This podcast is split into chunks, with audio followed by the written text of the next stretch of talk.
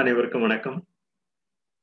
இன்று நாம் மிக முக்கிய சொல்லாகிய ஓது முதல் ஓர் எனும் எழுத்து வரை காண்போம். இந்த ஓது எனும் எழுத்து நாம் பலகாலம் பல அறிஞர்கள் தொடர்ந்து நமது பண்பாடு நிலைத்து நிற்க நமது கலாச்சாரம் பண்பாடு நிலைத்து நிற்க மிகவும் பண்புடைய சொல்லாக கருதலாம். அந்த ஓங்கி ஒழிக்கும் அந்த ஒளி ஒளிக்கூற்று கூற்று நமது நாட்டினை ஒரு எழுத்து உலக பாதைக்கு சொல்லும் செல்லும் வழியாகும். சொல்லும் செல்லும் செயல்பட அந்த நமது பண்பாடு தொடர்ந்து நமது வாழ்க்கையில் பரிணமித்துள்ளது மனித இனத்தில் பரிணமித்துள்ளது. அதுவும் குறிப்பாக தமிழ் மொழியில் அந்த சொல்லும் செயலும் அவற்றின் உண்டான எழுத்து அடிப்படையிலே உருவாகி இருக்கிறது என்பதை நாம் அறிய வேண்டும். ஓது. ஓது என்னும் சொல் பலகாலம் பல்வேறு அறிஞர்களால் தொடர்ந்து தொகுக்கப்பட்டு ஒலியினை எழுப்பி அது ஒரு துணையாக கொண்டு ஒலி ஒழிக்கப்பட்டு உள்ளன நமது ஔவையார் பாட்டிலும் நாம் தெரி தெரிந்து கொள்ளலாம். ஓதாமல் ஒரு நாள் இருக்க வேண்டாம் என்பது நாம் அந்த சொல்லும் சொல்லின் செயலினை தொடர்ந்து நமது நல் முறையில் கற்பிக்க வேண்டும் கற்பிக்கப்பட வேண்டும் செயல்பட வேண்டும் என்ற அந்த நோக்கில் நமது பண்பாட்டில் அந்த பண்ணில் குறிப்பிட்ட ஒரு சொல்லாகும். இந்த ஓது எனும் சொல் இந்த ஓது எனும் சொல்லை இன்று நாம் பார்ப்போம். இந்த ஓது முதல் ஓர் வரை என்ற அந்த சொல்லின் அடிப்படையில் நமது செயல்பாடு நமது வாழ் வாழ்வாதாரம் உயிர் நிலை பெற உயிரெழுத்துக்களில் தோன்றும் அந்த ஓ எனும் சொல்லி நிலைத்து நின்று அந்த ஒவ்வொரு காலகட்டத்திலும் நமது நமக்கு ஒரு துணையாக அமையும். ஓ ஓங்கி ஒழுக்கும் அந்த ஒழிக்கின்ற சொற்களில் பாடி பண்புகளுடன் இசைந்து பாடும் கருத்துக்கள் துணையாக தொடர் செயலுக்கு உத்வேகம் வழங்குதலாகும். இந்த ஓர் துணை என்பது. நீங்கள் பார்த்தீர்கள் என்றால் ஓது என்ற சொல் ஓர் துணை என்போம். அந்த எழுத்தின் அடிப்படையிலே இது ஒரு வாழ்வின் துணையாக நாம் இந்த ஒழிக்கும் சொற்களில் நாம் ஒளியிலிருந்து எழுப்பும் சொற்கள் எவ்வாறு நமது உயிரெழுத்துக்களாகி எவ்வாறு நமது வெயிலெழுத்துக்களுடன் கலந்து ஒவ்வொரு காலகட்டத்திலும் அந்த அந்த ஒவ்வொரு சொல்லின் உச்சரிப்பும் பண்பாடும் கலாச்சாரமும் நாட்டுப்புற பாடல்கள் பல்வேறு பண்புகளுடன் இந்த ஒவ்வொரு பதிவு பாடல்களும் நிலைபெற்று அவரவர்கள் அந்த முறையினை ஒரு முறையாக ஆக்கி ஒரு தொடர் நிகழ்ச்சிகளாக செய்துள்ளனர் அவற்றில் பதிந்தவை பல காலம் நமக்கு தொடர்ந்து பயிற்றுவிக்கப்பட்டுள்ளது என்பதனை அறிவிக்க அறிவிக்க வேண்டும். இந்த நமது நாம் தெரிந்து கொள்ள வேண்டும். இது ஒரு துணையாகும் இது ஓது. ஓர் துணை என்போம். இந்த மந்து ஐரம். அந்த மந்து ஈரம் மனிதனுக்கு ஒரு எந்திரமாக மனித உள் செல்களுக்கு ஒரு எந்திரமாக மனித இன செல்களுக்கு ஒரு எந்திரமாக மந்து ஈரம் அந்த திறம்பட செயல்படுத்தக்கூடிய ஒரு சொல். அந்த சொல்லினை நாம் உச்சரிக்கப்படும் போதும் ஒவ்வொரு சொல்லின் பொருள் அறிந்து உச்சரிக்கப்படும் போதும் நமக்கு அதனுடைய மகத்துவம் அதனுடைய முக்கியத்துவம் அவனுடைய பண்பாடு ஒவ்வொருவருக்கும் அந்த பாடி ப பரவச நிலையை அந்த அலையக்கூடிய ஒரு நிலையை அடையலாம். அவ்வாறு நமது பண்புகள் தொடர்ந்து அந்த பாட்டினிலும் பதிந்துள்ளதை நாம் அறிய வேண்டும். இது பெரும்பாலாக சமய கருத்துக்களாக அனைவரும் சமம் என்ற கருத்தினை அடிப்படையாக கொண்டு ஒரு ரகசியமாக ஒதுக்கப்பட்டுள்ளது ஒரு காலத்தில். பின்னர் அது தொடர்பாக தினமும் அனைவரும் கற்றுக்கொள்ள வேண்டும் என்ற அடிப்படையில் படி ஒவ்வொரு படியாக படி படித்து சொல் ஒவ்வொரு படி என்ற அந்த சொல் அமைப்பும் நமது ஒவ்வொரு காலகட்டத்திலும் அந்த வகுத்துள்ளது என்பதை அறிவோம் இந்த ஓது என்ற சொல் நற்றிணையில் பிற்காலத்தில் அவர்கள் நற்றிணை எழுதிய அந்த தொகுப்பாளர் மேலும் இந்த பாட்டினை தொகுத்துள்ளார். ஓது உலகம் ஓப்ப ஓதும் அருண் என்ற அந்த நட்டினை இருநூத்தி முப்பத்தி ஏழு ஒன்பதில் நனிமிக பசந்து தோளும் சாய் பனிமலி கண்ணும் பண்டு போல. பண்டு போல என்பது பழங்காலத்தில் தொடர்ந்து நமக்கு ஒரு நல்ல நிகழ்ச்சியை கொண்டு கொடுக்கிறது பனிமலை கண்டும் பண்டு போல என்பது பண்டு. நமது இப்பொழுது நாம் நிதியை குறிப்பிடுகிறோம். இந்த பண்டு போல என்று அந்த ஃபண்டு என்று ஆங்கில சொல்லும் கிட்டத்தட்ட அதே அந்த ஃபண்டு என்ற சொல் இந்த இங்கு போன்ற சொற்கள் உலகளாவிய அவையில் இந்த பண்டு பண்டு என்ற சொல் அந்த ஒளிக்குறிப்பினிலிருந்து வந்துள்ளது என்பதை நாம் இந்த பாடலின் மூலம் கூட தெரிந்து கொள்ளலாம். பண்டு என்பது பழமை காலத்தில் ஒரு நல்ல நிலைமையை குறிக்கக்கூடிய ஒரு சொல்லாகும். அவற்றை தொடர்ந்து நாம் கடைபிடிக்கப்பட வேண்டும் என்பதனை கூறி இன்னுயிர் அன்ன பிரிவு அருங்காதலர் நீர்த்து நீடினர் என்னும் உளவி உட்கொண்டு ஊடின்றும் இளையோ மடந்தை. இளையோ மடந்தை. உவக்கான் தோன்றுவ ஓங்கி உயப்புடை இரவலர் வருவும் அளவை. அண்டிரன் புறவி எதிர்ந்து தொகுத்த யானை போல் உலகம் உவப்ப ஓது அரும். வேறு பல்வுருவின் ஏறுதலும் மலையே என்று அந்த பாடலில் பகிர்ந்துள்ளார். நட்டினையில் நடந்தாய் வியப்புடைய இரவலர் வரும்போது அவர்களுக்கு கொடுப்பது கருதி ஆய் அண்டிரன் சேர்த்து வைத்த யானை திரை போல உலகத்தில் வாழும் உயிர்கள் மகிழ்ச்சி அடைய சொல்லுதற்குரிய வெவ்வேறு ஆகிய உருவத்துடைய எழுகின்ற மேகங்கள் அந்த வெவ்வேறு நமது உலக உயிர்கள் அனைத்து மகிழ்ச்சி அடைய வேண்டும் வேண்டும் என்பதற்காக எழுங்கு எழுகின்ற மேகங்கள் ஓங்கி தோன்றுவனற்றை இவ்விடத்தை காணாய் ஒவ்வொரு இடத்தும் ஒவ்வொரு இடத்தை காணாய். இது அவர் குறித்த பருவம் என்றோ இந்த பருவமழை என்பது கூட இது போன்ற அந்த இது வாரம் மிகப்பசந்து தோளும் வாட்டமடைந்து என்ற அந்த பாடலில் நெற்றினியை கூறியுள்ளார். நீர் வருகின்ற கண்களும் இன்போல் இன்றி வேறுபாடுகள இனிய உயிர் போன்ற பிரிதற்குரிய காதலை கைவிட்டு நெடுந்துரம் சென்று ஒழுங்கினரே என்று கூறப்படுகின்ற புலவியை நீ நின் உள்ளத்தை கொண்டு ஓடுகின்றதும் இல்லையோ என இது என்ன வியப்பு என்று அந்த பாடல் முடிவாக கூறியுள்ளார்.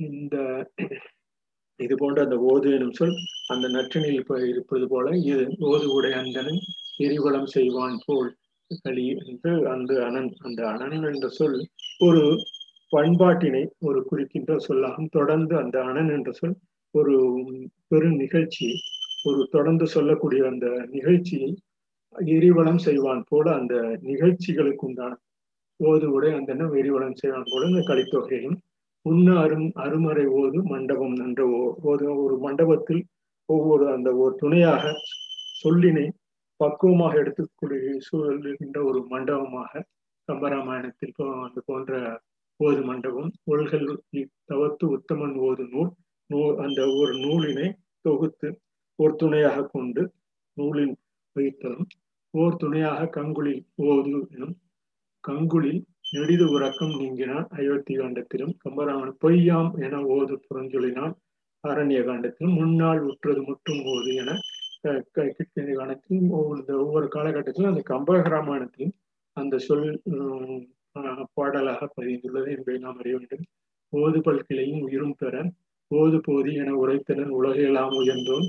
ஓது அப்பொருள் அப்பெருநூல்கள் உழப்பு இழவால் தேவாதி தேவர் பலரால் வந்து திருநாமம். ஓது செயலோ ஓது நெடும் சரி அஞ்சி உறந்தோர் என்று இந்த ஓது எனும் சொல் ஒரு துணையாக பதிவினில் சொல்லினும் ஒளியினில் எழுப்பப்பட்டிருக்கு அந்த ஒளியினில் எழுப்பப்பட்டதை ஒரு துணையாக கொண்டு அந்த நல்ல செயல்கள் நல்ல செயல்களை தொடர்ந்து நாம் செய்யக்கூடிய ஒரு பக்குவத்தை பெற இந்த ஓர் ஓது என்னும் சொல் ஒரு துணையாக தொடர்ந்து வந்துள்ளது என்பதை நாம் அறிய வேண்டும். அடுத்து அதை அதே போல ஓதை என்றும் சொல் அந்த ஓ தையலை முழக்கமிட்டு ஒரு அறிவிப்பினை முழக்கமாக கொண்டு ஒரு ஒளியினை எழுப்பி ஓசையுடைய என்று அந்த ஓதை எனும் சொல் முழக்கம் ஒளி ஓசை பறை இசை பற அருவி பயங்களும் என்று அந்த பறை இசையின் அந்த ஓதை எனும் சொல்லில் அதிக சத்தத்துடன் அந்த சொல்லினை பயந்துள்ளனர் ஓதையும் புலியோடு பொருவும் புகர்முகும் ஓதையும் அந்த சிலப்பதிகாரத்தில் உலகில் தோன்றும் மொழிகளிலே மிகவும் அதிர்வுடைய நமது அதிர்வு கொண்டவை இடி ஓசை அந்த இடி ஓசை நடுங்காத உண்டோ என உலகில் நாம் இயல்பாக பேசும்போதே ஒளியானது கேட்பவரின் செய்வதைய அதிரை செய்யும் போது இடியோசனான கேட்பவரின் உள்ளத்தில் மிகவும் ஒரு ஒரு அச்சத்தை ஊட்டக்கூடியதாக இருக்கும்.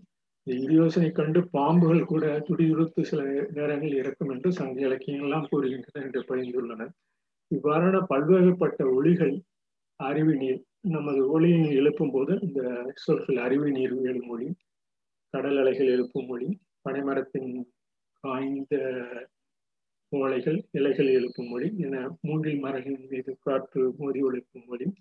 இந்த காய்ந்த சரகுகள் எழுப்பும் மொழி விலங்குகள் எழுப்பும் மொழி பறவைகள் எழுப்பும் மொழி சங்கின் மொழி இசைக்கிற மொழி மனிதர்கள் பேசும் மொழி. அதனால இந்த பலவிதமான ஒளிகளின் களஞ்சியமாக இவ்வுலகம் திகழ்வது என்றால் இல்லை. இந்த சங்க காலத்தில் ஒரு காலத்தில் ஒரு மலைநாட்டில் எத்தனை வகையான ஒளிகள் இருந்தன என்பதனை மலைப்படுகடாம் என்ற சங்க இலக்கியம் விரிவாகவும் கூறுகின்றது.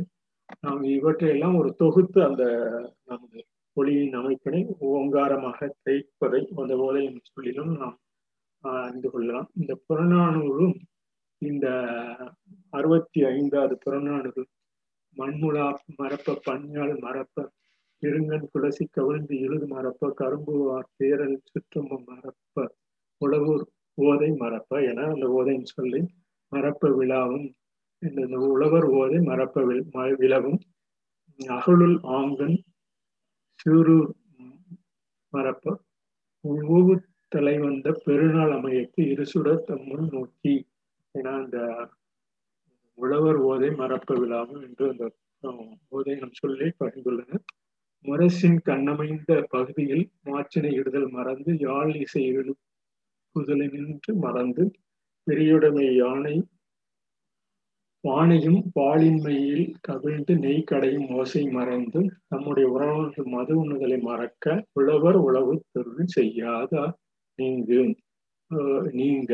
உழவு உழவு நீங்கு. அகண்டத்தினுடைய சிற்றுரிமை விழாக்களை மறந்து தன்னாடி இவ்வாறு ஆகுமாறு மன்னன் உடைக்கின்ற இவ்வாறு ஆகப்போகிறது என்று அந்த பல்வேறு நிலையினை குறித்து நமது போரினில் ஈடுபட்டால் அந்த நாடு இவ்வாறு தோற்றால் நமது நாடு இவ்வாறு ஆகுமே என்று வடக்கிருந்தான் என்று அந்த பதிவினில் பயந்துள்ளான் தொலைவில் பாறையில் இருந்து கீழே கடலாக போயும் பெருவெள்ளத்தின் நெஞ்சின ஓதை என்ற அந்த ஓதையின் சொல்லை பல்வேறு இடங்களிலும் தொடர்ந்து பதிவுள்ள இந்த இதே பாட்டினை மறுபடியும் ஓதை மறப்ப விளவும் என்ற அந்த சொல்லினை பாடியவர் அந்த அறுபத்தைந்தாவது புறநானூறு அறுபத்தைந்தில் கலா தலைவர் பாடப்பட்டோம். சேரமான் பெருஞ்சுவர்களாக இவன் கரியார் பெருவிழத்தொன்று பொழுது புறப்பண்பட்டு வடக்கிருந்த போது பாடியது அந்த பாடலினை மறுபடியும் இங்கே பதிந்துள்ளோம்.